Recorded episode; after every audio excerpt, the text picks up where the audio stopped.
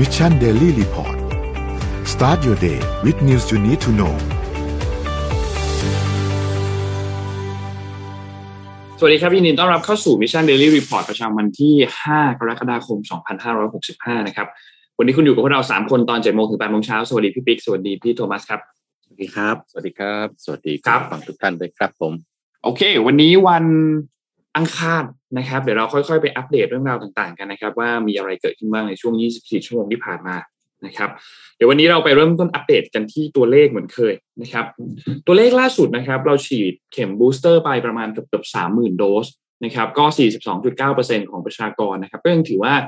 ค่อนข้างน้อยนะครับ เมื่อเทียบกับเข็ม 1 เข็ม 2 ที่เราฉีดไปแล้วประมาณ 80 กับ 76%นะครับ ซึ่ง เราคิดว่าหลังจากนี้อาจจะต้องมีมาตรการที่ออกมาจูงใจให้คนไปฉีดตัวเข็ม booster กันมากขึ้น เพราะว่าโนไม่แน่ใจพี่โทมัสกับพี่ปิ๊กมีคนใกล้ตัวเริ่มติดโควิดกันเยอะขึ้นไหมครับ เพราะว่าเพื่อนนนติดโควิดเยอะกันช่วงนี้ครับเยอะมากเลยเยอะช่วงนี้ เมื่อวานนี้เพื่อนที่แบบเพื่อนโรงเรียนอะไรอย่างเงี้ยครับ ติดโควิด กันเพิ่มประมาณห้าคนสิบคนอะไรอย่างนี้เลยอะอืมติดติดกันเยอะมากแต่ว่าแต่ละคนไม่ได้ไปเจอกันเองนะแต่ละคนก็อยู่อยู่ใน อยู่ไปไปทำงานอ่าติดอยู่ในต่างคนต่างติดอะเออต่างคนต่างติดอะ ก็แบบเออรอบนี้เนี่ย ค่อนข้างที่จะน่าเป็นห่วงนะครับ เพราะฉะนั้นก็ระมัดระวังตัวกันไปด้วยนะครับขอดูถัดมาครับ ผู้ติดเชื้อรายใหม่นะครับ1,995 รายนะครับ ตัวเลขผู้เสียชีวิตอยู่ที่ 18 นะครับ รักษาหาย 2,148 นะครับ แล้วก็มี ATK ประมาณ 1,600 นะครับ ตัวเลขเหล่านี้ที่รายงานเนี่ย จริงๆต้องบอกว่าตอนนี้น่าจะไม่ได้สะท้อนกับความเป็นจริงมากขนาดนั้น นะครับเพราะว่าผู้ติดเชื้อรายใหม่น่าจะมีเยอะกว่านี้พอสมควรเลยนะครับก็อยากให้ทุกท่านระมัดระวังตัวกันไว้ด้วยนะครับผมขอไปดูตัวเลขเศรษฐกิจกันต่อครับเซ็นบ้านเราครับติดลบ 0.79%นะครับอยู่ที่ 1,560.27 นะครับหุ้นต่างประเทศครับเริ่มต้นกันที่ดาวโจนส์นะครับบวกขึ้นมา 1.05%นะครับ NASDAQ บวก 0.90%นะครับ NYSE ครับบวก 1.03%นะครับฟุตซี่ครับบวก 1.02%นะครับแล้วก็ห่างเสียงนะครับติดลบ 0.13%นะครับนี่คืออัปเดตตัวเลขของหุ้นต่างประเทศนะครับ ไปดูราคาน้ำมันครับ WTI ครับบวกขึ้นมา 1.73%นะครับอยู่ที่ 110.31 นะครับแล้วก็ Brent crude นะครับอยู่ที่ 113.52 นะครับบวกขึ้นมา 1.69%นะครับราคาทองคำครับติดลบ 0.11%นะครับอยู่ที่ 1,809. 43นะครับแล้วก็คริปโตเคอเรนซีครับบิตคอยก็ยังอยู่ประมาณ 1 19,000ปลายๆนะครับเช่นเดียวกันกับ Ethereum นะครับก็อยู่ประมาณ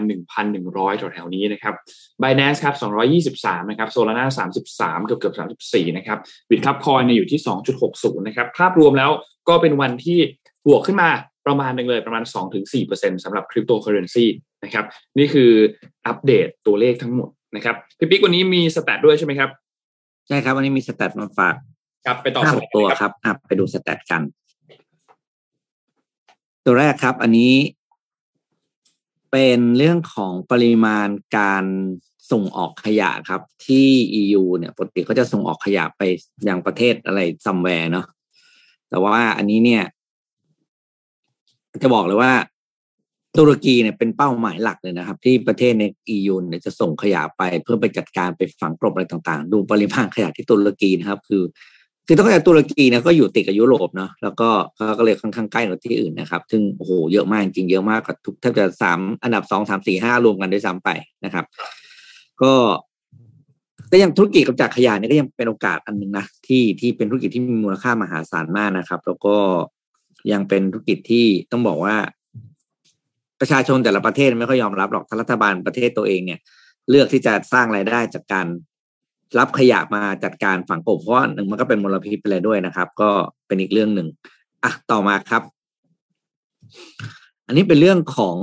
ประเทศที่เขาเรียกว่าระงับนะครับ หรือลดปริมาณการนำเข้าพลังงานจากรัสเซียนะครับ ตั้งแต่มีวิกฤตยูเครนขึ้นมา จะเห็นว่า สหรัฐนี่คือร้อยเปอร์เซ็นเลยนะ คือไม่ไม่เอาเลยนะครับ แล้วก็สวีเดนเนี่ยคืออาจเรียกว่าแทบจะเหมือนกันนะเก้าสิบเก้าเปอร์เซ็นตนะครับขณะที่ยุโรปบางประเทศยังรักผมใช้คำว่าอ่าใช้คำว่าสงวนท่าทีนะ คือไม่ได้อะไรมากนะครับ ก็อย่างฟินแลนด์กับสเปนเนี่ยก็ครึ่งครึ่งนะครับ ในขณะที่อ่าเนเธอร์แลนด์กับเยอรมนีเนี่ยแทบไม่ได้ลดลงเลยเท่าไหร่นะครับ ก็อยู่ที่ลบห้าลบแปดเปอร์เซ็นเท่านั้นเองนะครับ ก็จะเห็นก็ยังมีความ ไม่เป็นหนึ่งเดียวของประเทศในในกลุ่ม EU นะครับ เพราะว่าบางความจำเป็นนะเข้าใจเพราะบางคนไม่มีมันก็ไม่ได้อะไรอย่างเงี้ยนะครับนะต่อมาครับ เป็นเรื่องของอ่าเขาเรียกว่าการเขาเรียกปริมาณการดูทีวีซีรีส์ในแต่ในแต่ละวันนะครับ ของคนต่าง generation มาของคนต่าง generation กันนะครับ มันก็จะมีเจน Z มิลเลนเนียนเจน X แล้วก็เบบี้บูมเมอร์นะครับ อะคุณโทมัส คิดตอนนี้ทุกวันนี้ดูซีรีส์วันหนึ่งกี่ EP ครับ ของคุณโทมัสไม่กับได้นดูนท์เลยพี่ ไม่ได้ไม่ได้ดูเลยปกติอะนนท์อะไม่เลยคไม่นดูถ้าเลยดูนะ ถ้าดูตั้งใจดูจะอย่างน้อยสองสองถึงสามวันหนึ่งนะคอ่ารับสองถึงสามเนี่ยนะครับอะก็ดูแล้วกันนะว่าจะเป็นยังไงสองถึงสามเนี่ยเขาบอก ถ้าคนที่ดูมากกว่าสาม EP ต่อวันนะครับก็คือตอนนี้คือคน Gen Z กับ Gen Gen Y เนี่ยค่อนข้างเยอะนะ คือสี่สิบเก้าสี่สิบห้าเปอร์เซ็นตามลำดับนะครับ แปลว่า คนสอง Gen หลังเนี่ยมีชีวิตผูกพันกับทีวี episode หรือซีรีส์ต่างๆค่อนข้างมาก แต่เขาไม่ได้ดูผ่านมือถือนะครับ อันนี้หมายถึงว่าเขาดูผ่านอะไร device อะไรก็ตาม แต่มันจะกลับโลกมันจะกลับไปเหมือนยุคหนึ่งคุณธรรมัสกับนนท์ก็คือยุคที่เราติดละครทีวีกันนะอืมครับเพียงแต่ว่าตอนนี้เนี่ยเนื้อหาของซีรีส์ต่างๆ มันค่อนข้างดี แล้วมันทำเนื้ออ่าอะไรเขาเรียก production ค่อนข้างดีกว่าเดิมนั้นเรื่องราวต่างๆ ที่เขาดูเนี่ยมันก็ บอกเลยหลายๆอย่างนะ คือหนึ่งสะท้อนชีวิตเขาสองคือมันมีความน่าสนใจสามคือถ้าเราจะเขาเรียกว่าสื่อสารกับคนสอง Gen นี้นะครับ คือ Gen Z กับ Gen Millennial หรือ Gen Y เนี่ย ผ่านทีวีซีรีส์น่าจะดีที่สุดขณะที่ Baby Boomer เนี่ยนู่นเลยครับ EP อีขวาสุดคุณธวัฒน์นั้นหนึ่ง EP ต่อสัปดาห์ ดูดู Baby Boomer ครับ คือสูงสุดนะคือแทบไม่มีผลเลยกับเขาเลย อะนะครับ ต่อมา ต่อมาครับ เป็นเรื่องของ antibiotics market นะครับ ก็คืออ่าผลิตภัณฑ์เขาเรียกว่าอย่างหนึ่งเราคงเข้าใจนะผมก็ไม่ใช่คำผมจำคำภาษาไทยไม่ได้นะจีนเนี่ยเป็นเจ้าตลาดของโลกเลยนะครับ เรื่องของการทำเรื่องของ antibiotics product อันนี้ก็เป็นเรื่องที่เป็นเรื่องใหม่สำหรับผมมากเหมือนกันนะเพราะมันเป็นวิทยาศาสตร์ทางการแพทย์ร้อยเปอร์เซ็นต์นะครับ จีนนี่คือเก่งมากนะครับอะต่อมาครับ ความภูมิใจของการเป็นประชาชนชาวอเมริกัน หรือที่เรียกว่าอเมริกันพรายตอนนี้ตกลง อย่างน่าใจหายนะครับ จากที่เคยบอกว่าแบบคนที่เคยตบบอกตัวเองว่าเป็นแบบ extremely very proud นะคือฉัน I am American เนี่ยนะเหมือนโดนัลด์ทรัมป์อย่างเงี้ยนะจากเมื่อปี 2000 นะครับ อยู่ที่ประมาณ 85%คือสูงมากนะ คือร้อยคนนี่คือ 85จะบอก I'm American proud to be American เนี่ยตอนนี้เหลือแค่ 65%ขณะคนที่ extremely proud คือภูมิใจมากนะครับ แต่ไม่สุดโต่งนะ ก็ก็ลดลง มันเกิดอะไรขึ้นเกิดขึ้นความเป็นอเมริกันเนี่ยมันเริ่มเฟดออกมาจากความเป็นประชาคมโลกลงเรื่อยๆ คนเริ่มไม่ภูมิใจที่บอกตัวเองเป็นคนอเมริกันละอาจจะเป็นด้วยเหตุผลอะไรต่างๆนะเราไม่ว่ากันเพราะเขาก็ไม่ได้สรุปมา แต่เป็นเรื่องที่น่าสนใจนะครับอะต่อมาครับ อันนี้ในเรื่องของการดูหรือการใช้อินเทอร์เน็ตของเราผ่านมือถือเนี่ย เราใช้ไปกับเรื่องอะไร อันนี้ดูนี่คือการคาดการณ์ด้วยนะครับ ปี 2017 เนี่ยเรายังใช้เป็นเรื่องของวิดีโอกับเรื่องอื่นๆ ครึ่งๆเนาะพอมาปีปัจจุบัน 2022 ครับ ดูความเป็นความความความสำคัญของคอนเทนต์วิดีโอ มันเพิ่มขึ้นมาอย่างเรียกว่าอัตราการเพิ่มมันต่างจากคอนเทนต์อื่นมากนะครับ และคาดการณ์ว่าอีก 5 ปีจากนี้โดยประมาณคอนเทนต์วิดีโอจะเป็นคอนเทนต์ที่ใช้เน็ตหรือว่าคือเราดูอะผ่านมือถือแล้วเนี่ยนะ ประมาณเจ็ดสิบ ถึงเกือบกับแปดสิบเปอร์เซ็นแปลว่าต่ออื่นต่อไปอย่างอื่นไม่ต้องทำนะคอนเทนต์ทำแต่คอนเทนต์วิดีโออย่างเดียวเพราะภาพมันชัดเจนมาก เท็กซ์จะหายไปนะครับไอ้พวก quote คำคมอะไรอย่างเงี้ยไม่ค่อยดูแล้วหรือแม้กระทั่งการ web browsing นะครับ web browsing คือแทบจะเป็นศูนย์แล้วมองไม่เห็นละ คือไม่มีใครดูเว็บผ่านมือถืออีกต่อไปนะครับ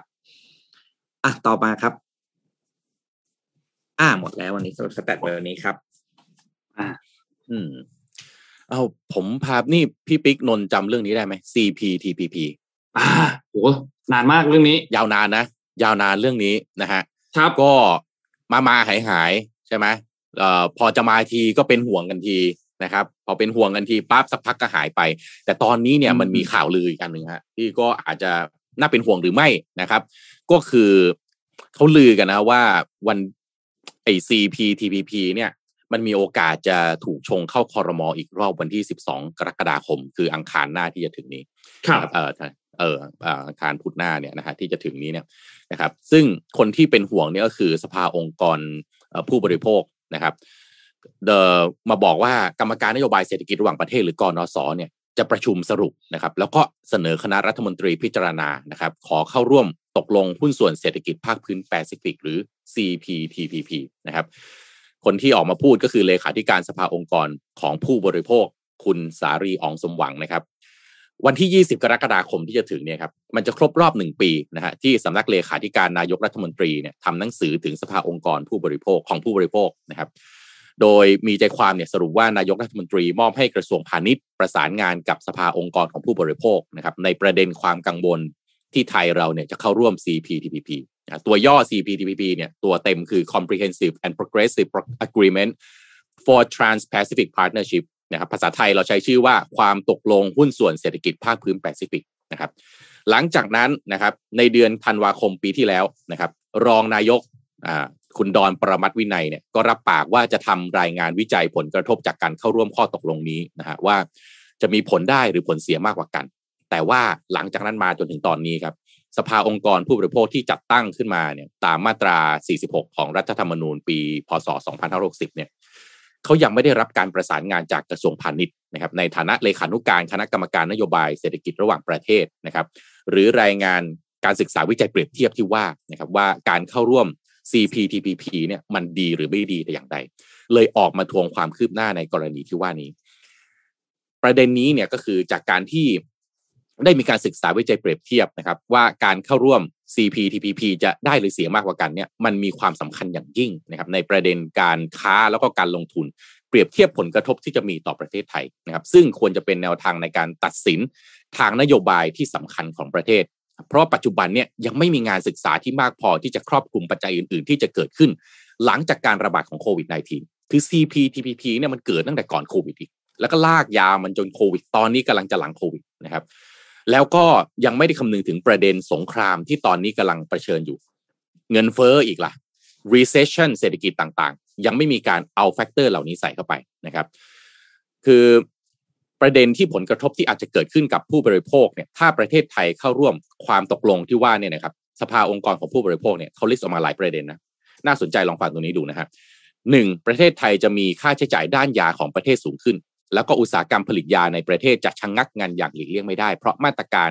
ความเชื่อมโยงสถานะสิทธิบัตรกับการขึ้นทะเบียนยาประเด็นนี้เป็นประเด็นที่ใหญ่ที่สุดนะที่ทุกครั้งที่พูดจะพูดประเด็นนี้ใหญ่ใหญ่ที่สุดเลยนะครับคคือเรื่องของ pattern linkage นะครับสองประเทศไทยจะถูกจำกัดการใช้มาตรการต่างๆ เพื่อเข้าถึงยาที่จำเป็นและพิทักษ์และคุ้มครองสุขภาพของประชาชน เนื่องจากการสุ่มเสี่ยงต่อการถูกฟ้องร้องตามข้อบทว่าด้วยการคุ้มครองการลงทุนนะครับสามไทย จะไม่สามารถสนับสนุนองค์การเภสัชกรรมให้ปฏิบัติพันธกิจส่งเสริมการเข้าถึงยา และความมั่นคงทางยาของประเทศได้อีกต่อไป 4. ไทยจะถูกบังคับให้นำเข้าเครื่องมือแพทย์ที่ใช้แล้ว ที่ผ่านกระบวนการผลิตซ้ำหรือผลิตใหม่ ในขณะที่ประเทศยังไม่มีศักยภาพในการควบคุมกำกับเครื่องมือแพทย์เหล่านี้นะครับ ส่งผลให้ผู้ป่วยเนี่ยอาจจะได้รับการวินิจฉัยการรักษาโรคผิดพลาด หรือไม่ได้มาตรฐานได้ 5. ผู้บริโภคจะได้รับการเสี่ยงจากภัยของเครื่องสำอางที่ด้อยคุณภาพ 6. ผู้บริโภคจะได้รับความเสี่ยงจากการจำหน่ายสินค้าออนไลน์ที่ไม่ต้องขึ้นทะเบียนในการจำหน่ายนะครับเจ็ดนะฮะ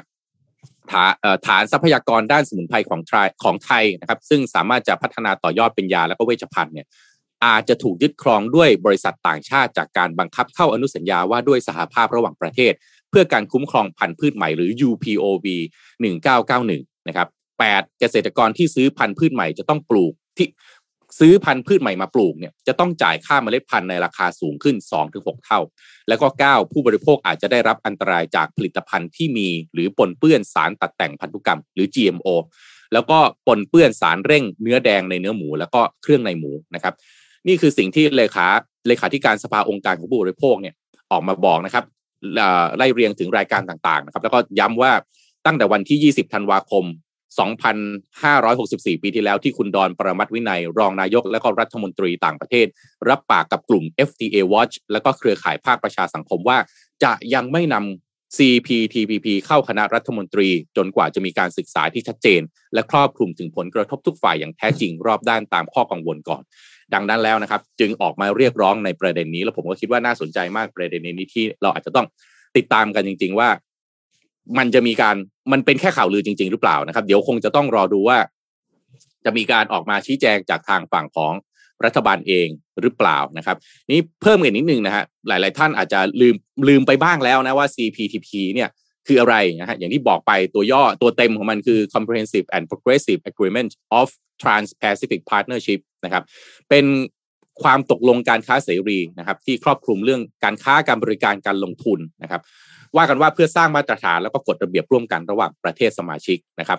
ความตกลงนี้เนี่ยนะครับมันเริ่มมาตั้งแต่ปี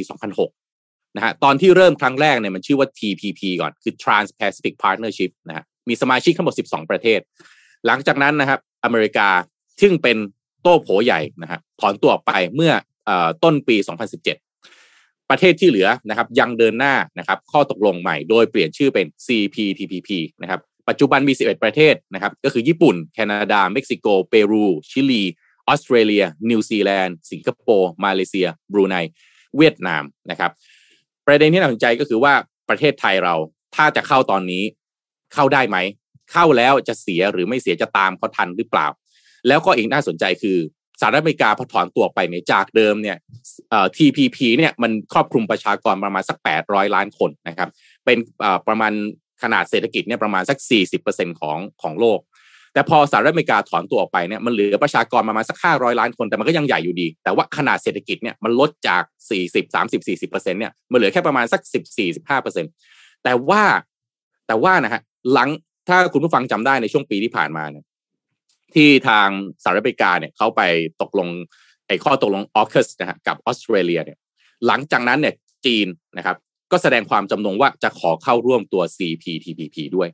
จึงทำให้ไอ้ข้อตกลง CPTPP เนี่ยมันมีโอกาสที่จะใหญ่ แต่ว่าจีนยังไม่ได้เข้าร่วมนะฮะจีนยังไม่ได้เอ่อยังไม่ได้ถูกรับตอบรับให้เข้าร่วมนะครับแล้วซึ่งคุยกันมาเป็นเวลานานพอสมควรแล้วนะครับ CPTPP เนี่ยนะครับกับ TPP เนี่ยมันแตกต่างสองข้อใหญ่ ๆ นะครับ อย่างแรกคือขนาดของเศรษฐกิจแล้วก็การค้าที่ผมบอกไปนะครับว่า สหรัฐเดิมเนี่ยมันเศรษฐกิจมันใหญ่เป็นอันดับหนึ่งของโลกนะครับ พอมันถอนตัวออกไปเนี่ยนะฮะเคขนาดเศรษฐกิจเนี่ยมันก็ลดลงค่อนข้างจะเยอะนะครับ แต่ว่าน่าสนใจว่าถ้าจีนเข้ามาก็อาจจะเข้ามาแทนอย่างที่สองนะครับ รายละเอียดของข้อตกลงต่างๆนะครับ หลังจากที่ถ้าตัดสินใจเดินหน้าต่อในนาม CPTPP เนี่ยนะครับ ประเทศ 11 ประเทศที่เหลือก็อาจจะ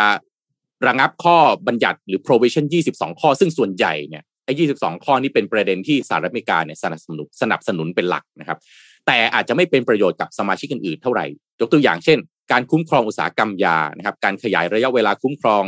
สินทรัพย์สินทางปัญญานะครับจาก 50 ปีเป็น 70 ปี พวกนี้ครับก็จะมีการตกลงใหม่นะครับ ซึ่งก็น่าสนใจนะดูแล้ว CPTPP เนี่ยมันมีกฎเกณฑ์ที่อาจจะดูผ่อนคลายมากขึ้น แต่สำหรับประเทศไทยเองนะครับ คือ ในฐานะที่เราเป็นชาติที่มีสัดส่วนมูลค่าการนำเข้าแล้วก็ส่งออกค่อนข้างจะคือการส่งออกของเราเนี่ยค่อนข้างจะสูงนะครับ เทียบกับการนำเข้าของเราเนี่ยนะครับ CPTPP เนี่ยก็อาจจะมีผลกับประเทศของเราว่าถ้าเข้าร่วมหรือไม่เข้าร่วม หันไปมองประเทศรอบด้าน เมื่อวันก่อนผมเคยเอาเรื่องของเวียดนามมาคุยนะฮะว่า FTA ต่างๆเนี่ยเวียดนามแทบจะอยู่ด้วยกับเกือบทุก FTA เลยค้าขายได้กับทั้งฝั่งตะวันออก แล้วก็กับทั้งฝั่งตะวันตก ส่วนของไทยล่ะนะครับ ประเด็นที่น่าเฝ้าระวังมีอะไรบ้าง โอกาสที่เราอาจจะเสียไปมีอะไรบ้าง เรื่องนี้ก็คิดว่าหน่วยงานภาครัฐนะอาจจะต้อง ถ้าไม่แน่ใจว่ามีครั้งไหนที่เขาออกมาพูดชัด ๆ หรือเปล่านะฮะว่า CPTPP เราจะร่วมถ้าจะร่วมได้อะไรนะครับ ถ้าจะไม่ร่วมได้อะไรเสียอะไรนะครับ ก็ยังยังไม่มีอาจจะต้องติดตามกันไปเรื่อยๆนะครับ เรื่องนี้ อืม เป็นมหากราบจริงนะครับ พี่โทมัสเรื่อง CPTPP เนี่ยกินระยะเวลามันนานมาก แล้วก็จริงๆแล้วก็มีคนประท้วงกันเยอะมากในช่วงเวลาก่อนก่อนหน้านี้ที่ผ่านมาที่จะเข้าร่วมตัว CPTPP ที่คือมันมีกระแสข่าวเยอะมากเลยอะในช่วงปีหนึ่งที่ผ่านมาเกี่ยวกับเรื่อง CPTPP ว่าเดี๋ยวเราเข้าแล้วเรายังไม่เข้า เดี๋ยวประเทศนี้จะมา เราอาจจะต้องมานั่งคิดกันใหม่ละถ้ามีประเทศนี้เข้ามาจอยในนี้ด้วยเนี่ย เราควรจะเข้าหรือไม่เข้าดีอะไรเงี้ย มี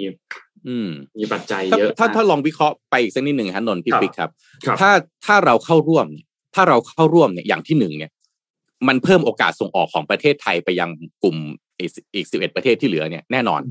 นะครับ โดยเฉพาะตลาดใหญ่ๆ อย่างแคนาดาแล้วก็เม็กซิโก ซึ่งสองประเทศเนี้ยไทยยังไม่มีข้อตกลงการค้าเสรีด้วยอ่าไม่มีไม่มีซึ่งอ่าซึ่ง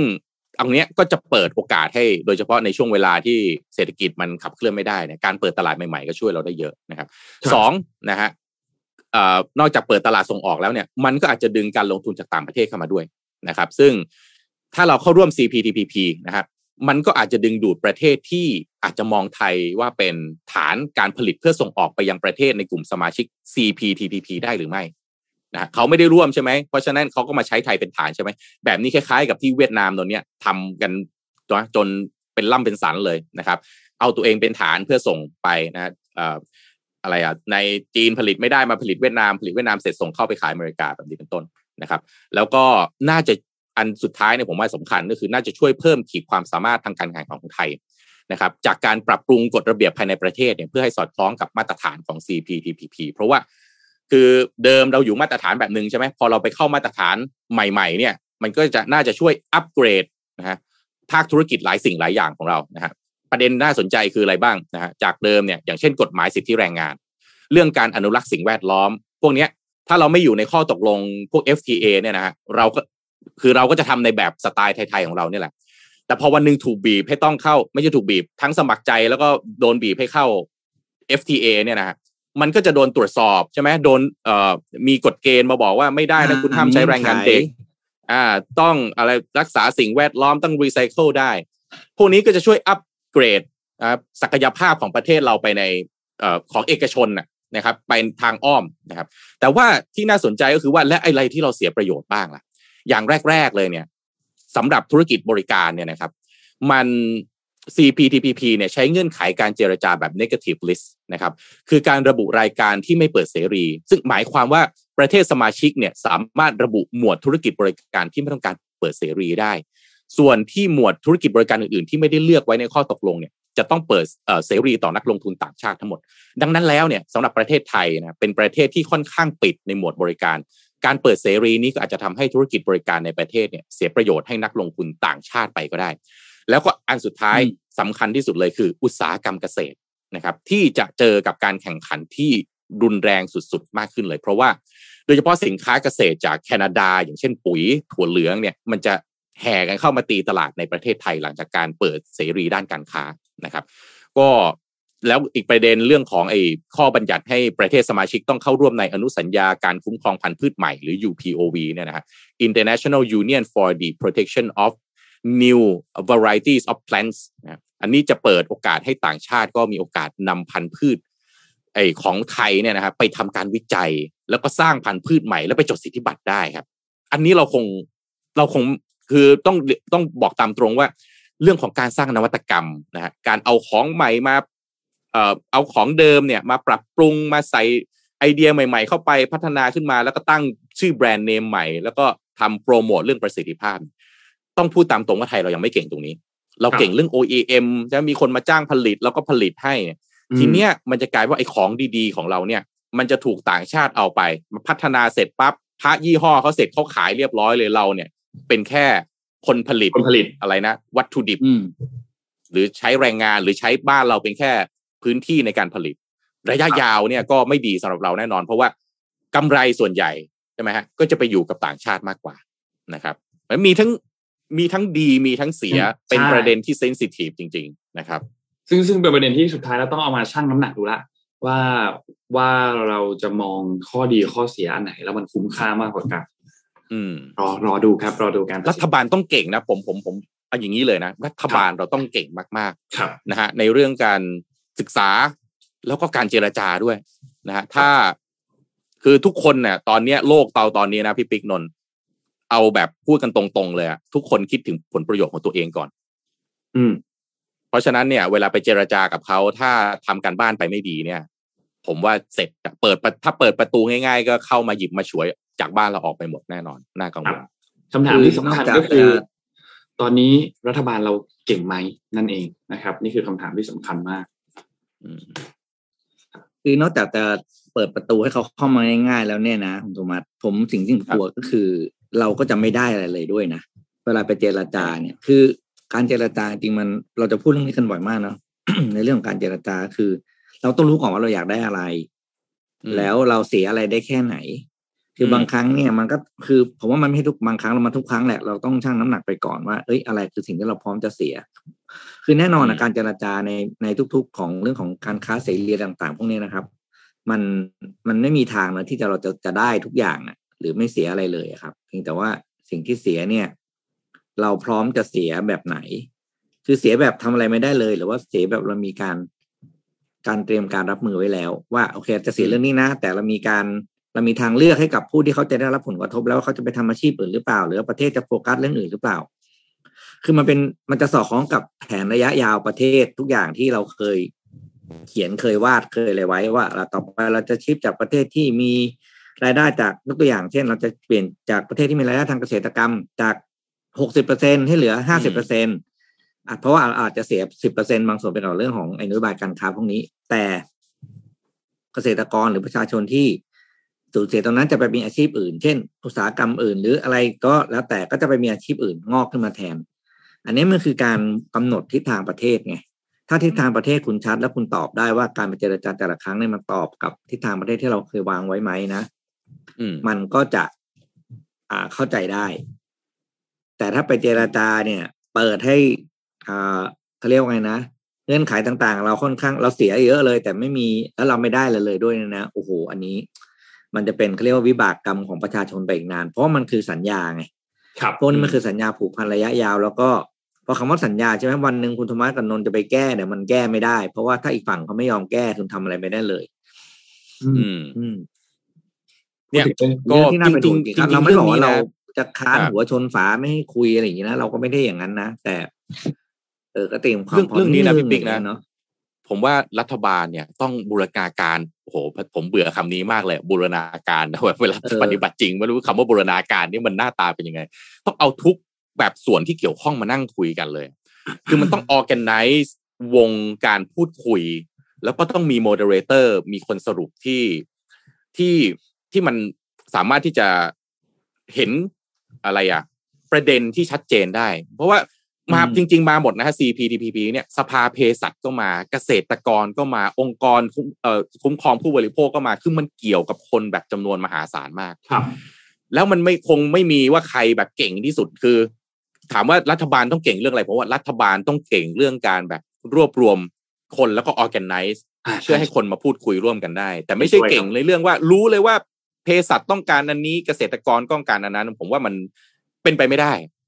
นะเพราะฉะนั้นจะทำยังไงที่จะแบบเนี่ยรวบรวมคนจำนวนมาก ๆ เข้ามา แล้วมั่นใจด้วยประเด็นที่เขาพูดขึ้นมาเนี่ยมันเป็นประเด็นที่มันแสดงออกถึงอ่าคนจำนวนมาก ๆ ในกลุ่มของเขาได้จริง ๆ แล้วสุดท้ายหาข้อสรุปได้ เพราะว่าแน่นอนไอ้ข้อตกลงแบบนี้ฮะต้องยอมเสียบางอย่างเพื่อแลกให้ได้บางอย่าง เพราะว่าประเทศอื่นที่เราไปเจรจาเขาก็ไม่โง่ถูกไหมคุณจะเอาหมดทุกอย่างเนี่ย สุดท้ายเนี่ยไม่มีทางตกลงได้อยู่แล้ว แต่เราจะยอมเสียอะไรล่ะแลกเพื่อให้แลกกับอะไร แล้วสุดท้ายเนี่ย มันอ l ไลไปกับ SWOT ใช่ไหม strength weakness opportunity แล้วก็ threat ของประเทศ แล้วสุดท้ายไอ้สิ่งที่เราได้กลับมาจริง ๆ เนี่ยแลกกับสิ่งที่มันเสียไป คุ้มกว่า อืม ติดตามกันต่อไปครับ CPTPP ติดตามติดตามมาก เรื่องนี้นี่ยาวนานมากๆนะครับ อ่าไหนๆเราพูดถึงเรื่องของเอ่อปัญหาต่างๆ แล้วเนี่ยจริงๆแล้วมันมีปัญหาเรื่องเศรษฐกิจเรื่องน้ำมันแพงเรื่องเงินเฟ้อของต่างๆ ราคาขึ้นทั้งราคาของอาหารเองราคาพลังงานเอง เศรษฐกิจถดถอยจะมาไหมซึ่งมาแหละ แต่จะมาเมื่อไหร่อืมเราก็ต้องติดตามดูบริษัทเริ่มปลดพนักงานมากขึ้น ล่าสุดมาร์คซักเกอร์เบิร์กเองก็เพิ่งมีการ video conference คุยกับพนักงานทั้งหมดของเขาว่า ตอนนี้ ต้องบอกว่าบริษัทย่ำแย่อยู่ในช่วงวิกฤต เพราะฉะนั้นอาจจะต้องมีการปลดพนักงานมากขึ้นมาร์คซักเกอร์เบิร์กก็พูดตามตรงนะครับ ซึ่งก็ต้องบอกว่าเหตุการณ์เหล่านี้เนี่ยดูเหมือนจะไม่ใช่แค่การคาดการณ์ละ คิดว่ามันน่าจะเป็นสิ่งที่กำลังเผชิญกันอยู่ณปัจจุบันแล้ว แต่ว่ามันรุนแรงมากรุนแรงน้อยเท่านั้นเองนะครับ ซึ่งต้องบอกว่าในฐานะที่เราเองก็เป็นคนทำงานนะแล้วก็เป็นประชาชนคนหนึ่งของประเทศนะครับ ไม่ว่ายังไงก็ตามจะเกิดสถานการณ์อะไรขึ้นเนี่ยมันก็ส่งผลกระทบกับพวกเราทั้งทางตรง ไม่ก็ทางอ้อมทางนั้นนะครับ ซึ่งต้องบอกว่า เราเราอาจจะต้องมานั่งนึกดูว่า เอ๊ะ สาเหตุที่มันเกิดขึ้น ผลกระทบที่มันจะเกิดขึ้นกับครั้งนี้มันจะหนักมากน้อยขนาดไหน จะต้องเตรียมตัวยังไง แล้วประเทศไทยมีนโยบายมีมาตรการอะไรที่รองรับในเรื่องนี้ไว้บ้างนะครับนนท์ก็อยากจะพาทุกท่านนะครับ พาไปหาคำตอบพร้อม ๆ กันนะครับ กับรายการของ Mission to the Moon ครับซึ่งเป็นซีรีส์พิเศษนะครับ Economic Problem Solving นะครับหาทางออกปัญหาเศรษฐกิจให้กับคนทำงานในทุกระดับนะครับ ก็จะมีการพูดคุยกับผู้เชี่ยวชาญทางเศรษฐกิจในแต่ละด้านนะครับ ไม่ว่าจะเป็นด้านวิกฤตพลังงาน ด้านเศรษฐกิจถดถอย ด้านรัฐสวัสดิการนะครับ ก็จะมาแชร์ความรู้เผยมุมมองต่างๆกันนะครับ ว่าแต่ละท่านมีวิธีรับมือต่อสถานการณ์ปัจจุบันอย่างไรบ้างนะครับ เพื่อที่จะเอามาประยุกต์กับคนทำงานทุกคน นะครับโดยในซีรีส์นี้นะครับก็จะมีทั้งหมด 4 ตอนนะครับแน่นอนว่า host ขาประจำของเราก็คือบอสนะครับคุณวิทย์หานุสาหะนะครับแล้วก็มีผู้เชี่ยวชาญอีก 3 ท่านนะครับจะมีใครบ้างนะครับก็เราไปค่อยๆ ทีละตอนดีกว่า EP ที่1เนี่ยจะเป็นเกี่ยวกับเรื่องของ World Economic Outlook นะครับก็เป็นการวิเคราะห์ภาพรวมเศรษฐกิจโลกนะครับเข้าใจสถานการณ์ในวันนี้มันเป็นยังไงบ้าง แล้วก็เตรียมความพร้อมสำหรับอนาคตนะครับ ซึ่งเซสชันนี้ก็จะเป็นบอสเดี่ยวๆเลยนะครับสองครับคือ global crisis toward energy transition นะครับวิกฤตโลกปัญหาพลังงานตอนนี้ ถึงจุดพีคแล้วหรือยังนะครับก็จะมาเจาะประเด็นการเปลี่ยนแปลงผ่านวิกฤตพลังงานของไทยแล้วก็ต่างประเทศนะครับ ซึ่งก็จะมีบอสมาคุยกับศาสตราจารย์ดรพิสุทธิ์เพียรวันกุลนะครับ ซึ่งเป็นคณะกรรมการจัดทำยุทธศาสตร์ และเลขานุการรัฐมนตรีว่าการกระทรวงพลังงาน นะครับคนที่3ครับก็มาก็คือหัวข้อ growth in the great recession นะครับภาวะเศรษฐกิจถดถอยครั้งใหญ่จะมาจริงไหมนะครับธุรกิจและคนทำงานจะเติบโตได้อย่างไรนะครับ ก็บอสจะคุยกับคุณปิยชาติ อิสระพักดีนะครับ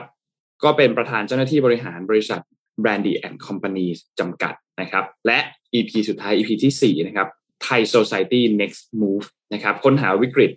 ค้นหาโอกาสหลังวิกฤตนะครับ ชีวิตคนไทยหลังจากนี้จะไปต่ออย่างไรนะครับ ก็จะเป็นพี่แท็บนะครับ คุยกับผู้ช่วยศาสตราจารย์ ดรเอกนะครับ หัวหน้าภาควิชาการตลาดคณะพาณิชยศาสตร์และการบัญชีจุฬาลงกรณ์มหาวิทยาลัยนะครับ ก็พบกับตอนแรกได้แล้วนะครับ ในรูปแบบของไลฟ์นะครับ ในวันพรุ่งนี้วันที่ 6 กรกฎาคมนะครับ ตอน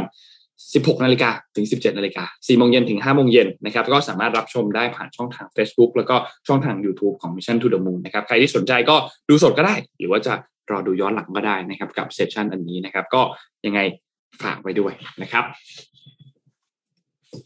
นพามาต่อเรื่องข่าวกันต่อเลยครับ มีประเด็นวันนี้หลายเรื่องเลยที่น่าสนใจมาก เมื่อวานนี้คิดว่าหลาย ๆ ท่านน่าจะเห็นข่าวเกี่ยวกับเรื่องของเน็ตบ้าน AIS ที่มีการเข้าซื้อกิจการของ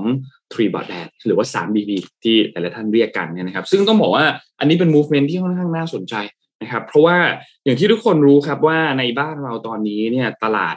อินเทอร์เน็ตบ้านที่ใหญ่ที่สุดเนี่ยนะครับก็คือ True นะครับ True ค่อนข้างที่จะถือลูกค้าค่อนข้างเยอะนะครับ ซึ่งล่าสุดการเข้าซื้อกิจการของ 3BB ของ AIS เนี่ยนะครับทำให้ เออต้องบอกว่าคนใช้บริการของเจ้านี้เนี่ยประมาณ 2.4 ล้านรายนะครับ ซึ่งข่าวลือในการซื้อเนี่ยมีมาสักพักหนึ่งแล้วไม่ไม่ได้เพิ่งมีนะครับ ไม่ได้เป็นข่าวปุบปับขึ้นมานะครับ แต่ก่อนหน้านี้เนี่ย JS Jazz เนี่ยนะครับ ซึ่งเป็นเจ้าของของ Tree Broadband เนี่ยนะครับ ก็ปฏิเสธบอกว่าเฮ้ยไม่มีไม่มีการซื้อขายอะไรนะครับ แต่ว่าล่าสุดก็มีการเขาบอกว่ามีการส่งเอกสารยื่นเรียบร้อย แล้วเนี่ยนะครับทำให้การซื้อ Tree Broadband ในครั้งนี้เนี่ยทำในนามบริษัทย่อยของ AIS นะครับก็คือบริษัท Advanced Wireless Network นะครับก็ AWN นะครับเป็นผู้ซื้อทางด้านของ Triple T นะครับหรือว่า Triple T Broadband นะครับจำนวนทั้งหมดเนี่ยนะครับคิดเป็นสัดส่วนนี่คือ 99.87 ของจำนวนหุ้นที่ขายแล้วทั้งหมดนะครับก็มันจะไม่พูดจำนวนนะเพราะมันก็ค่อนข้างเยอะมาก นะครับประมาณ 7,500 ล้านหุ้นนะครับแล้วก็เป็นการซื้อมาจากเจ้าของเดิมนะครับก็คือบริษัท Jasmine International จำกัดนะครับก็นอกจากนี้เนี่ยนอกจากซื้อ Three Broadband แล้วเนี่ยก็ยังซื้อหน่วยลงทุนในกองทุนรวมโครงสร้างพื้นฐานของ broadband internet Jasmine นะครับจำนวนประมาณ 1,500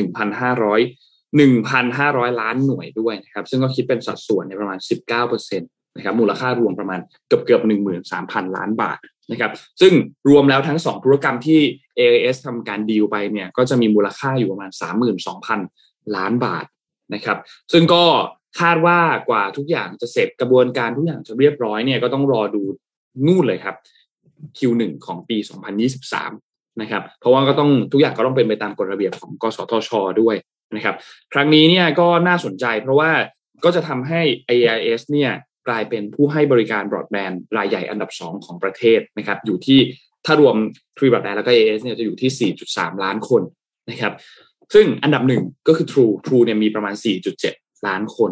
นะครับก็เป็นการขยายธุรกิจบรอดแบนด์เข้าไปในพื้นที่ชนบทมากขึ้น ผ่านเครือข่ายตัวไฟเบอร์นะครับซึ่งต้องบอกว่าเรามองในมุมนึงเนี่ยอันนี้มันเป็นอินเทอร์เน็ตบ้านก็จริงนะครับ แต่ว่าก็อาจจะเป็นการคานสู้กับการควบรวมของ True แล้วก็ dtac ที่ก่อนหน้านี้ คนก็วิพากษ์วิจารณ์กันว่า เอ๊ะจะสำเร็จไหมแล้วทางหน่วยงานจะอนุญาตไหมแต่ว่าหลาย ๆ คนก็มองว่าน่าจะมีการควบรวมได้สำเร็จแน่นอนนะครับ นี่ก็เป็นอีก movement หนึ่งของตลาดที่เกี่ยวข้องกับเรื่องของอินเทอร์เน็ตนะครับ ซึ่งก็มีความ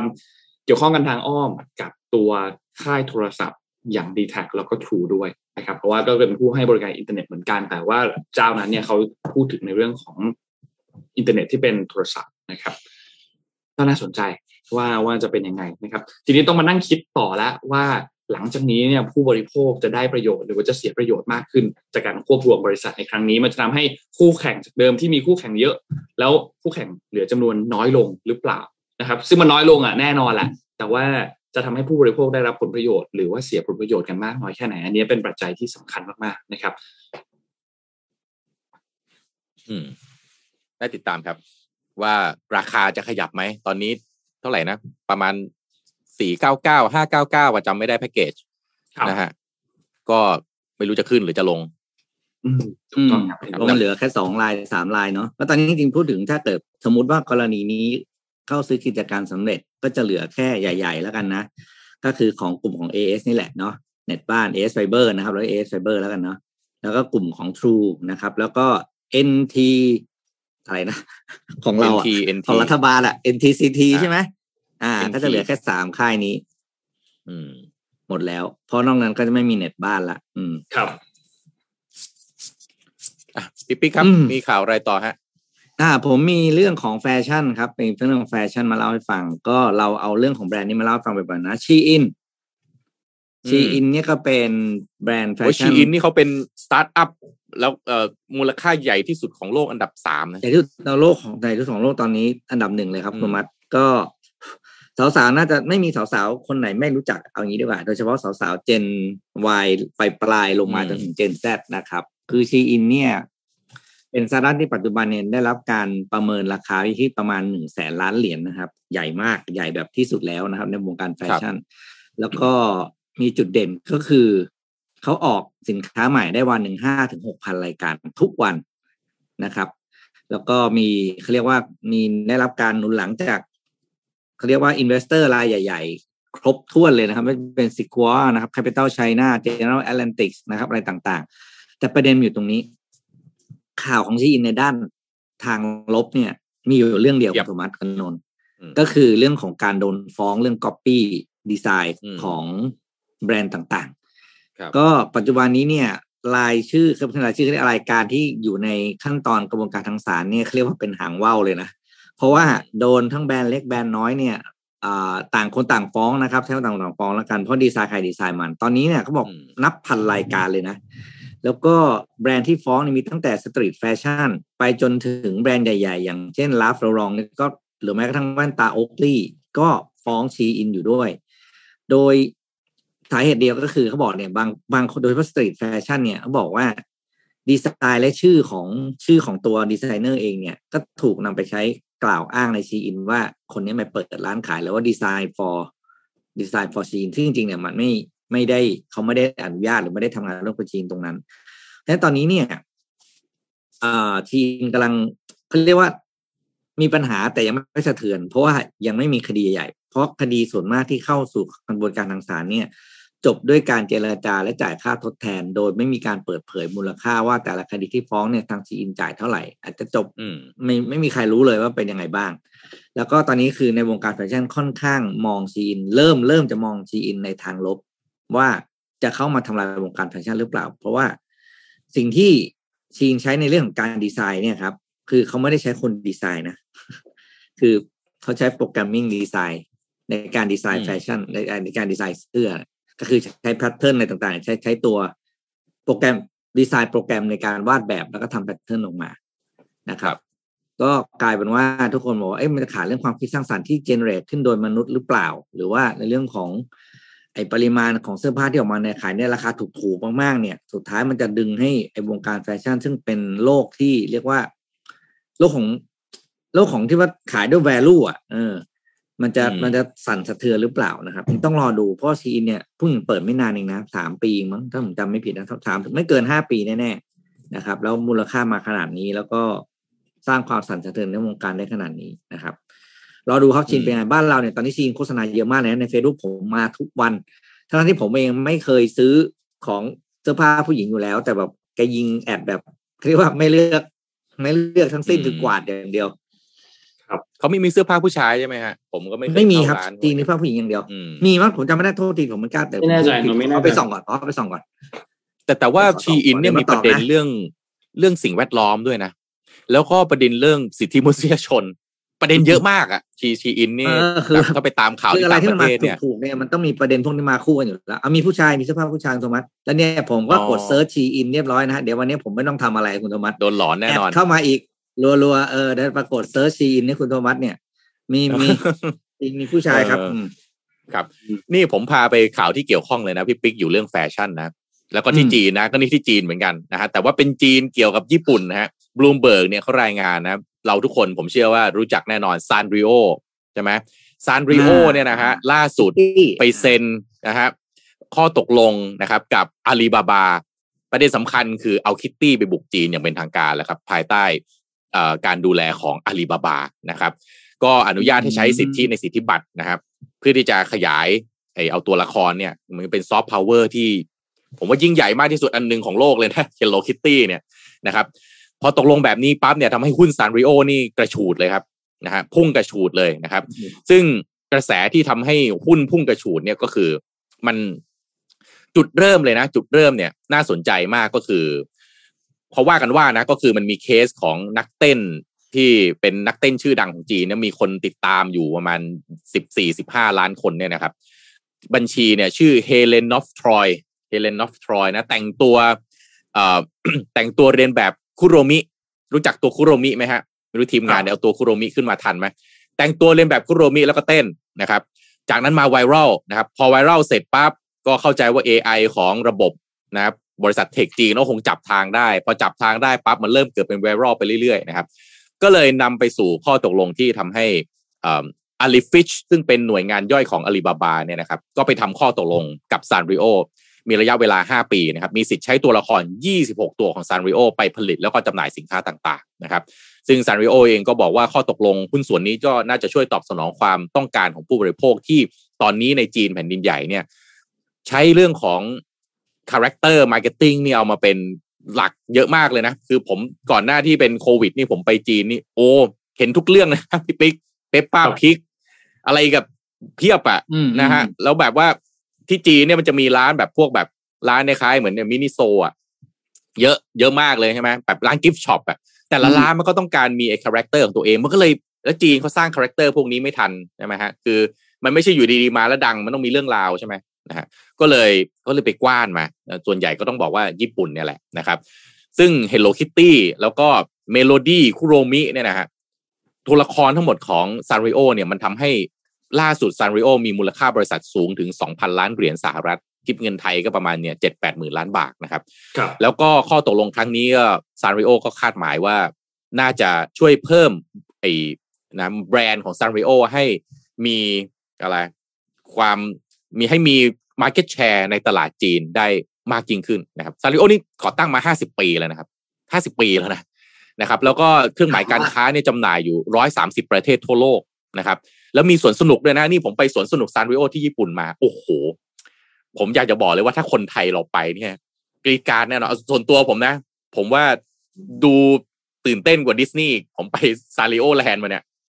โอ้ผมว่าแบบดูดูดีมากเลยอะของไม่รู้น่ารัคุกณผู้ฟังอืม ถ้าคุณผู้ฟังคนไหนมีมีมีใครเคยไปบ้างนะสวนสนุกซานริโอนะครับ ก็ไอ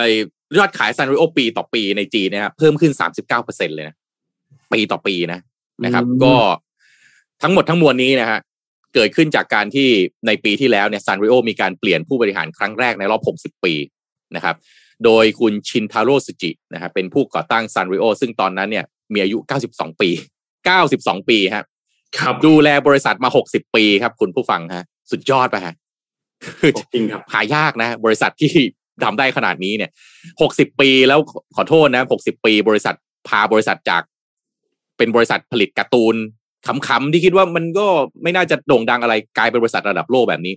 แล้วก็เพิ่งจะมอบอำนาจควบคุมบริษัทให้กับหลานชายของเขาที่ชื่อว่าโมโมคุนิสุจิ แล้วก็เนี่ยแหละครับ นี่คือซาดริโอในปัจจุบันนะครับ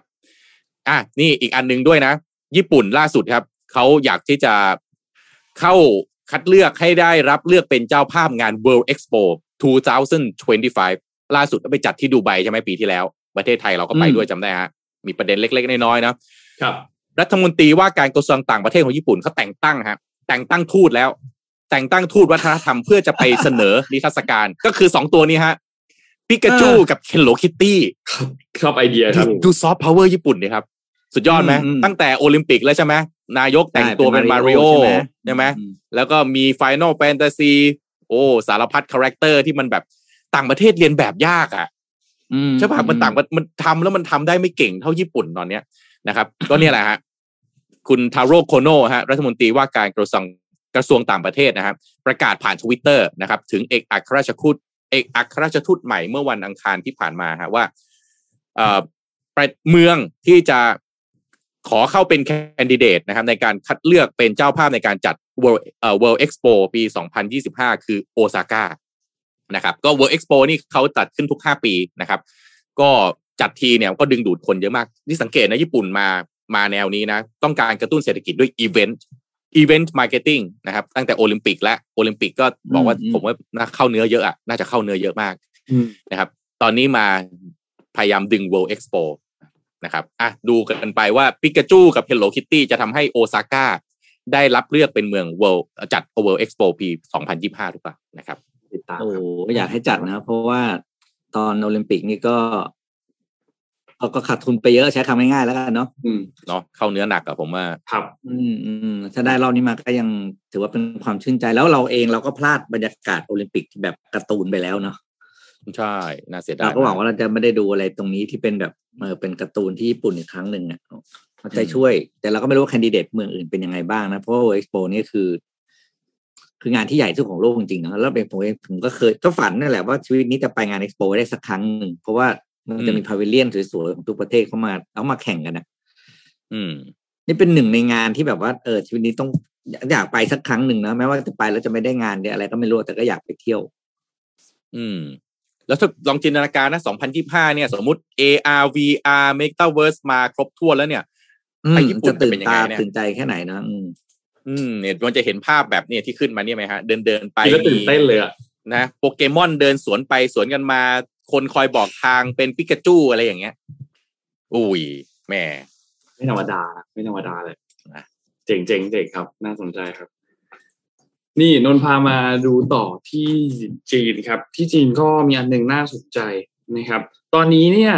ตัวเลขต่างๆ ในเดือนมิถุนายนของจีนเนี่ยนะครับต้องบอกว่าที่เป็นตัวเลขทางเศรษฐกิจเนี่ย เริ่มกลับมาเป็นบวกพอสมควรนะครับ เพราะว่า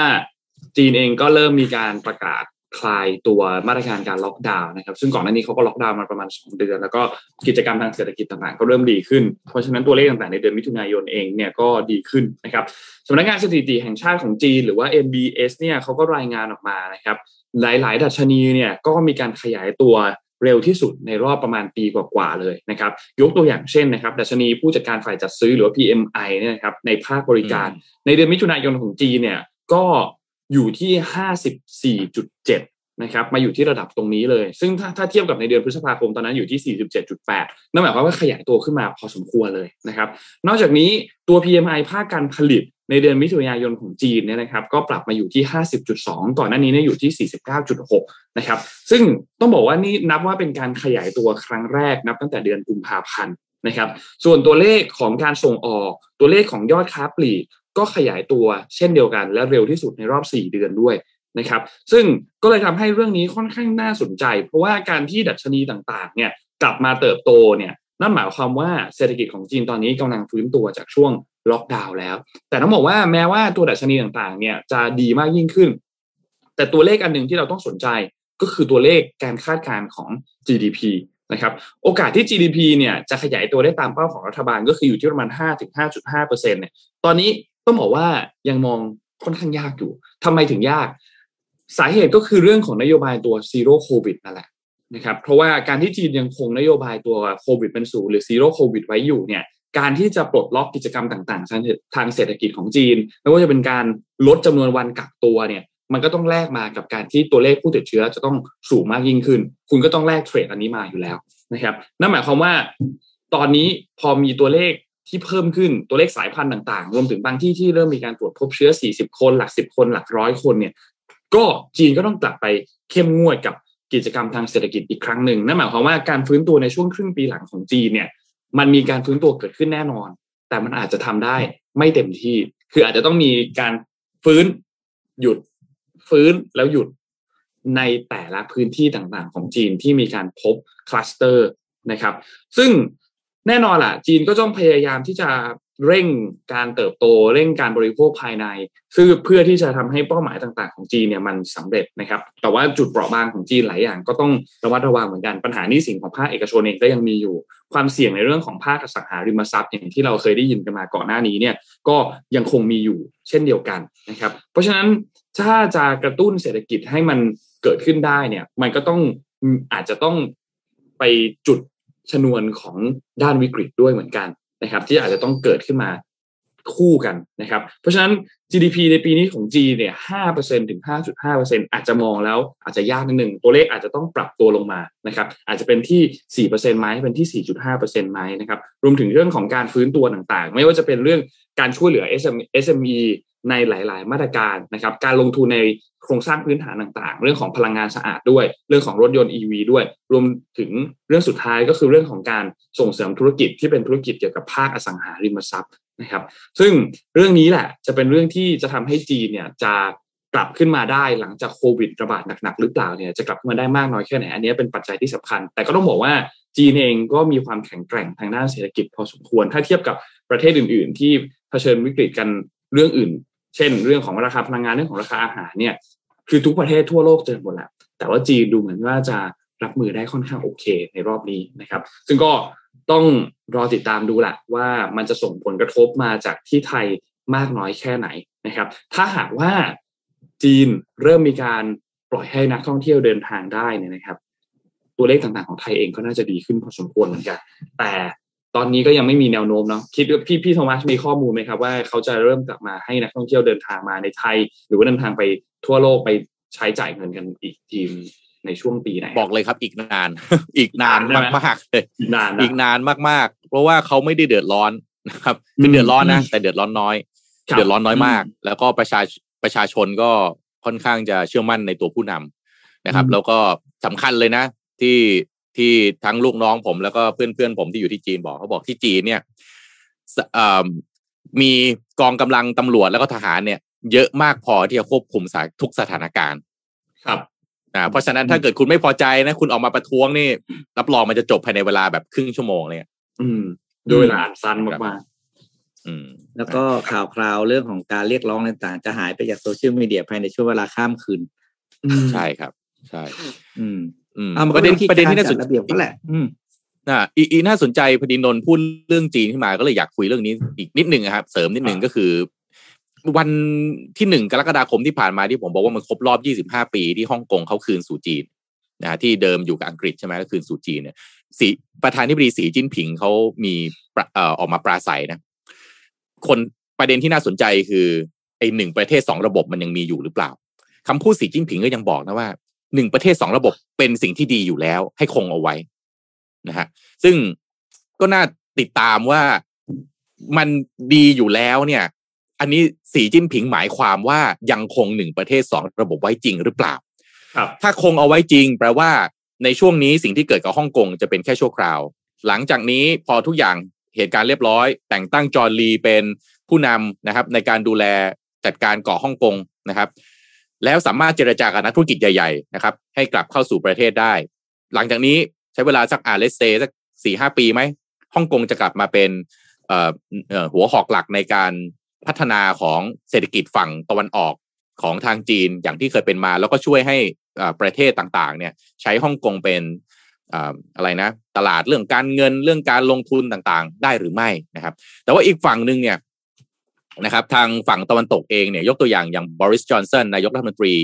ของสหรัฐสหราชอาณาจักรนะครับ หรือแม้กระทั่งแอนโทนีบลิงเคนรัฐมนตรีต่างประเทศของสหรัฐเองเนี่ยก็บอกว่าก็แน่นอนอะก็เขาก็โจมตีนะจีนเนี่ยนะครับรวมถึงสีจิ้นผิงเนี่ยล้มเหลวในการปฏิบัติตามคำมั่นสัญญาที่ให้ไว้นะครับ ซึ่ง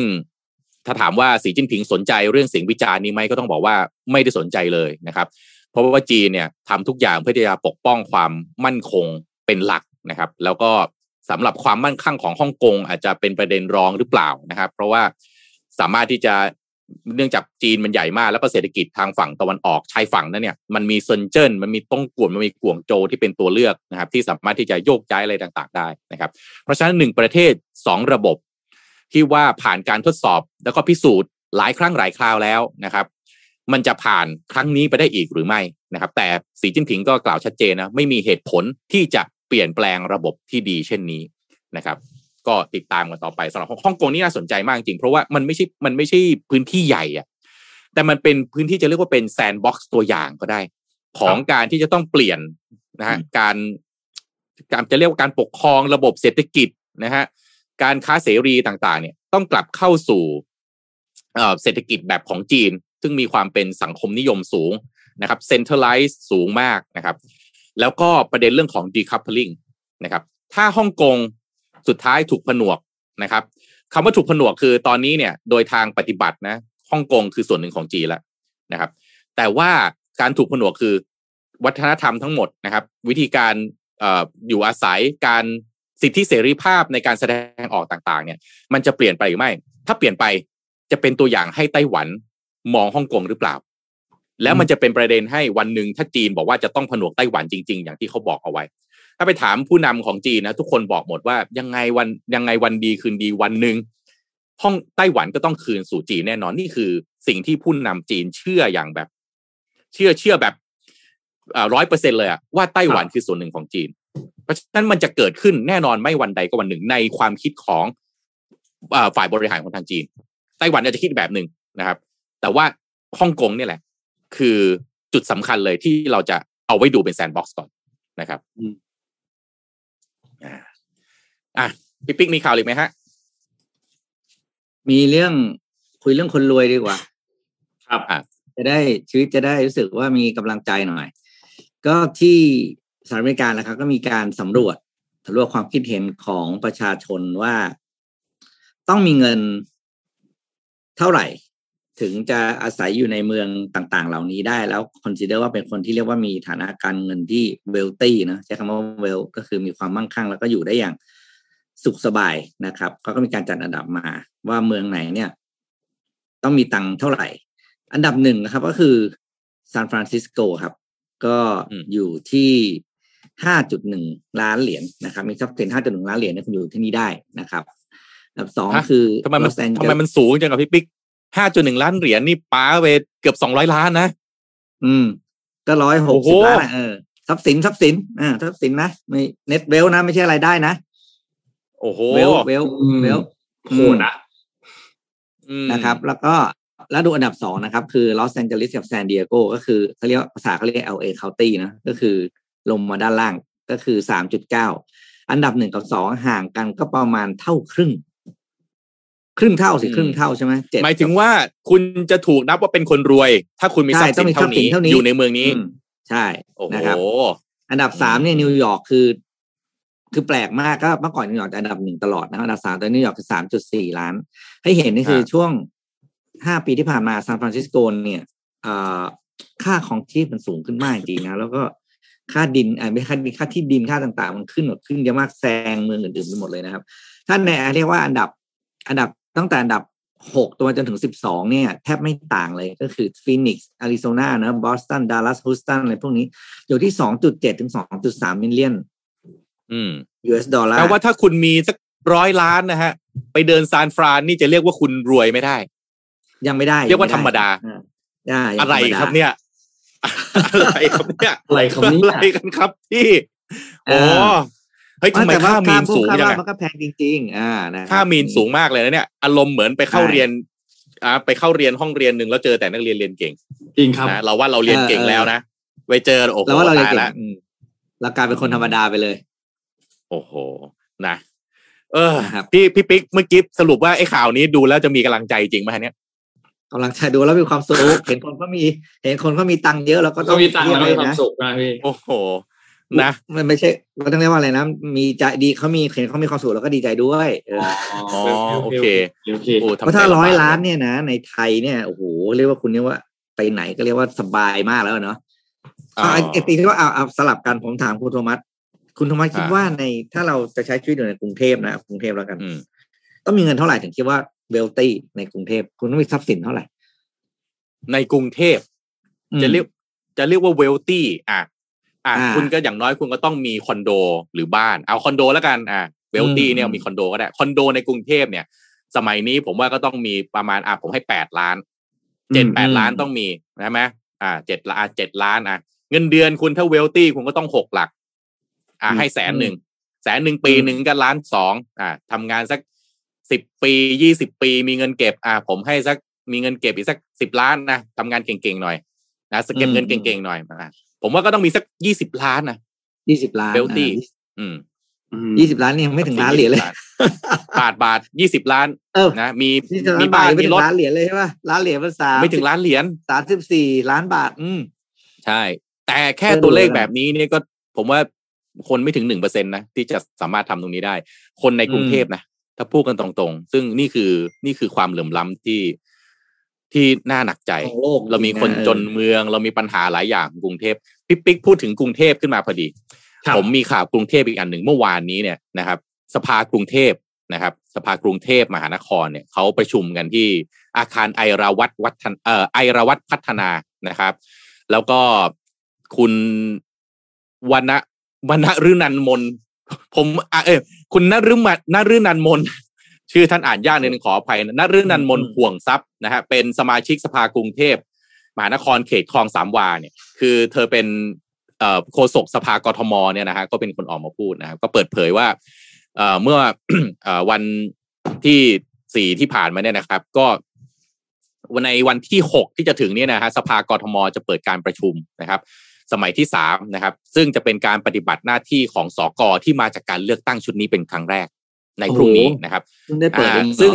อืมวาระสำคัญของการพิจารณานะครับ ก็คือเรื่องร่างข้อบัญญัติกทมเรื่องงบประมาณรายจ่ายปี 66 ครับนะฮะอืมซึ่งกลไกต่างๆ จะทำงานได้งบประมาณนี่แหละฮะคือเรื่องใหญ่ที่สุดนะครับ แล้วก็น่าสนใจนะครับ การประชุมมีการไลฟ์ครับไลฟ์ผ่านอ๋อ Facebook Page ไทย PBS ซึ่งถือเป็นก้าวแรกที่สำคัญของสภากทม เพื่อให้ประชาชนได้รับทราบนะครับ ข้อการพิจารณาที่โปร่งใสสอดคล้องกับนโยบายของฝ่ายบริหารนะครับ อย่างไรก็ตามครับข้อกังวลของการไลฟ์เนี่ยคืออะไรครับ คือถ้าเป็นในสภานะคุณผู้ฟังสอสอมันมีเอกสิทธิ์คุ้มครอง คุณจะพูดอภิปรายอะไรไปเนี่ยนะครับก็จะได้รับความคุ้มครองจากการฟ้องร้องทางแพ่งหรืออาญาจากการกระทำหรือคำพูดที่เกิดขึ้นระหว่างทำหน้าที่ในฐานะฝ่ายนิติบัญญัติ แต่สกครับไม่มีเอกสิทธิ์คุ้มครองครับ เพราะฉะนั้น พอสกไม่มีเอกสิทธิ์คุ้มครองเนี่ย จะพูดอะไรเนี่ยนะฮะมันต้องระมัดระวังในการไปพูดถึงบุคคลที่สามเป็นพิเศษนะครับ ก็เธอเอ่อทางโฆษกเนี่ยเขาก็บอกว่าอนาคตเป็นไปได้ก็อยากให้แก้ไขกแก้ไขกฎหมายหน่อยนะครับ เพื่อให้สมาชิกสกเนี่ย สามารถปฏิบัติในปฏิบัติหน้าที่ในฐานะผู้แทนของประชาชนได้อย่างเต็มที่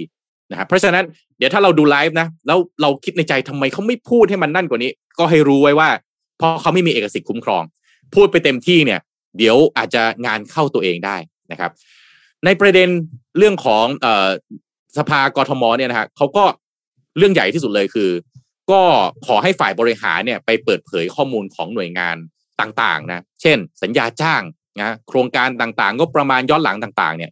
เพื่อให้ประชาชนได้มีส่วนร่วมในการตรวจสอบข้อมูลนะครับ แล้วก็แน่นอนนะทุกคนก็กลัวเรื่องของไอ้ทุจริตเนี่ยการหาผลประโยชน์โดยมิชอบนะครับ แล้วก็ให้การเอาภาษีของประชาชนไปใช้เนี่ยมันเปิดเกิดประโยชน์มากที่สุดนะครับ ก็เดี๋ยวติดตามดูนะครับ ว่าการไลฟ์ครั้งนี้จะน่าสนใจไหมนะครับ ก็ประเด็นสำคัญเลยคืออรถไฟฟ้าสายสีเขียวนี่แหละเพราะว่ามันเป็นหนี้ก้อนใหญ่ที่สุดนะฮะของกทมแล้วนะครับ แล้วก็อีกอันหนึงนะนะฮะแต่ละสำนักสำนักงานเขตเนี่ยเขามีงบประมาณนะฮะแต่ละเขตนะสามถึงห้าร้อยล้านบาทนะครับ ก่อนหน้านี้เนี่ย ไอความเข้าใจที่บอกเฮ้ยแต่ละเขตมันงบประมาณสูงขนาดนี้เนี่ย คือมันอาจจะเข้าใจคลาดเคลื่อนนะครับ เพราะว่าแต่ละเขตเนี่ยมันมีงบบางบางที่อาจจะงบน้อยมากเลย อย่างเช่น คลองสามวาที่คุณเอ่อนฤนันมนดูแลอยู่เนี่ยนะฮะมีงบแค่ประมาณ 72 ล้านเองนะฮะแต่ว่าในข่าวบอกว่าไอ้เขตคลองสามวานี่มีงบ 400 ล้าน อย่างนี้เป็นต้นนะครับ เพราะฉะนั้นอันนี้ก็อาจจะต้องแบบไปติดตามกันดูนะว่าครับจะเป็นยังไงสำหรับการไลฟ์ครั้งนี้นะครับ พรุ่งแล้วก็ดีนี้นะนะครับพดูรุ่งแบบนี้พรุ่งนี้ อ่า ดูดูแล้วเขาก็นะ มีการอะไรอะ engage กับประชาชนอยู่ตลอดเวลา ครับซึ่งเป็นเรื่องที่ดีครับเป็นเรื่องที่ดีมากได้อะไม่ต้อง PR เพราะว่า เพราะว่า เอ่อมีคนก็มีคนแซวใช่ไหมบอกว่าครับ PR ไม่เก่งอืมใช่ไหมฮะครับพี่เก่งครับทำงานเก่งนะพี่แอไม่เก่งเลยไม่รู้จะเอาอะไรมา PR อ่าครับแต่งบงบอืมงบ งบของกรมประชาสัมพันธ์นี่เท่าไหร่นะครับสองพันสองพันสี่ร้อยล้านสองพันสี่ร้อยล้านนะครับ แต่อืมอืมแต่งบไลฟ์เรานี่ศูนย์บาทนะไม่ต้องไม่ต้องศูนย์บาทไม่ต้องเสียตังค์มีจัดจ่ายโทรศัพท์เครื่องเดียวใช้ได้ ครับอืมมันอยู่ที่ความนั่นแหละอะโอเคไปไปไปตามนั้นแหละครับ ตามนั้นแหละฮะครับตามนั้นแหละครับ ครับอ่าก็จริง ๆ แล้วเนี่ยนนท์ว่านะไม่รู้แนะนำเนี่ยนนท์แนะนำรัฐบาลอย่างนี้ได้หรือเปล่าไม่รู้นะครับ ท่านก็ทำลอกอาจารย์ชัชชาติเลยก็ได้ ถ้าอาจารย์ชัชชาติไลฟ์ทั้งวันทั้งคืน ท่านก็ไลฟ์ ท่านทำงานอะไรบ้างไลฟ์เลยรัฐมนตรีอืมแต่ละท่าน อันไหนที่ไลฟ์เปิดเผยข้อมูลได้ก็ไลฟ์อันไหนที่เป็นการคุยประชุมลับ ก็ไม่ต้องไลฟ์แค่มาสรุปเฉยๆว่าวันนี้ทำอะไรบ้าง content ท่านเยอะกว่าอีกนะ ท่านมีใช่รัฐใช่มนตรีตั้งกี่คนกี่กระทรวง ถูกครับ content ท่านเยอะอีกอืมเยอะกว่านั้นอีกครับกรมประชาสัมพันธ์ก็ก็นั่นแหละครับ ลองดูครับ คิดว่าน่าจะมีเวในการ PR คือ ท่านก็ต้องเตรียมตัวรับนิดนึงกับ feedback ต่างๆ ที่จะจะเข้ามาถ้าฐานในโซเชียลท่านไม่ได้ไม่ได้แข็งแกร่งมากนะครับ แต่ว่าก็ นั่นแหละครับนั่นแหละครับอืมโอเค วันนี้ขอบคุณ SCB นะครับ ผู้สนับสนุนแสนใจดีของเรานะครับ ก็ขอบคุณมาก ๆ ที่คอยสนับสนุนพวกเรามาโดยตลอดนะครับ และขอบคุณดีน่าโทนิวนะครับ อยู่ข้างหลังนนท์ตรงนี้เลยนะครับ น้ำเต้าหู้ออร์แกนิกหอมอร่อยดีกับสุขภาพให้คุณออร์แกนิกได้ทุกวันนะครับ สุดท้ายก็ขอบคุณท่านผู้ฟังทุก ๆ ท่านครับ ที่ติดตาม MDR ในทุก ๆ เช้านะครับ ก็ยังไงก็ตาม เดี๋ยววันที่ช่วงใกล้ ๆ นี้เนี่ย ในเรื่องของการที่จะไปปลูก ต้นไม้เนี่ยคิดว่าทีมงานเนี่ยน่าจะมีอัปเดตข้อมูลมา แล้วก็น่าจะมาเชิญชวนแฟนๆนะครับท่านผู้ฟังทั้งหลายนะครับ ไปปลูกต้นไม้ด้วยกันนะครับ ก็ตามนโยบายของกทมนะครับก็ Mission to the Moon เองก็ปลูกรับคำท้ามา 1,500 ต้นนะครับ ก็ยังไงก็เดี๋ยวไปพบกันนะครับวันนี้เราสามคนลาไปก่อนครับ แล้วเดี๋ยวพบกันใหม่อีกครั้งหนึ่งในวันพรุ่งนี้วันพุธนะครับ สวัสดีครับ Mission Daily Report start your day with news you need to know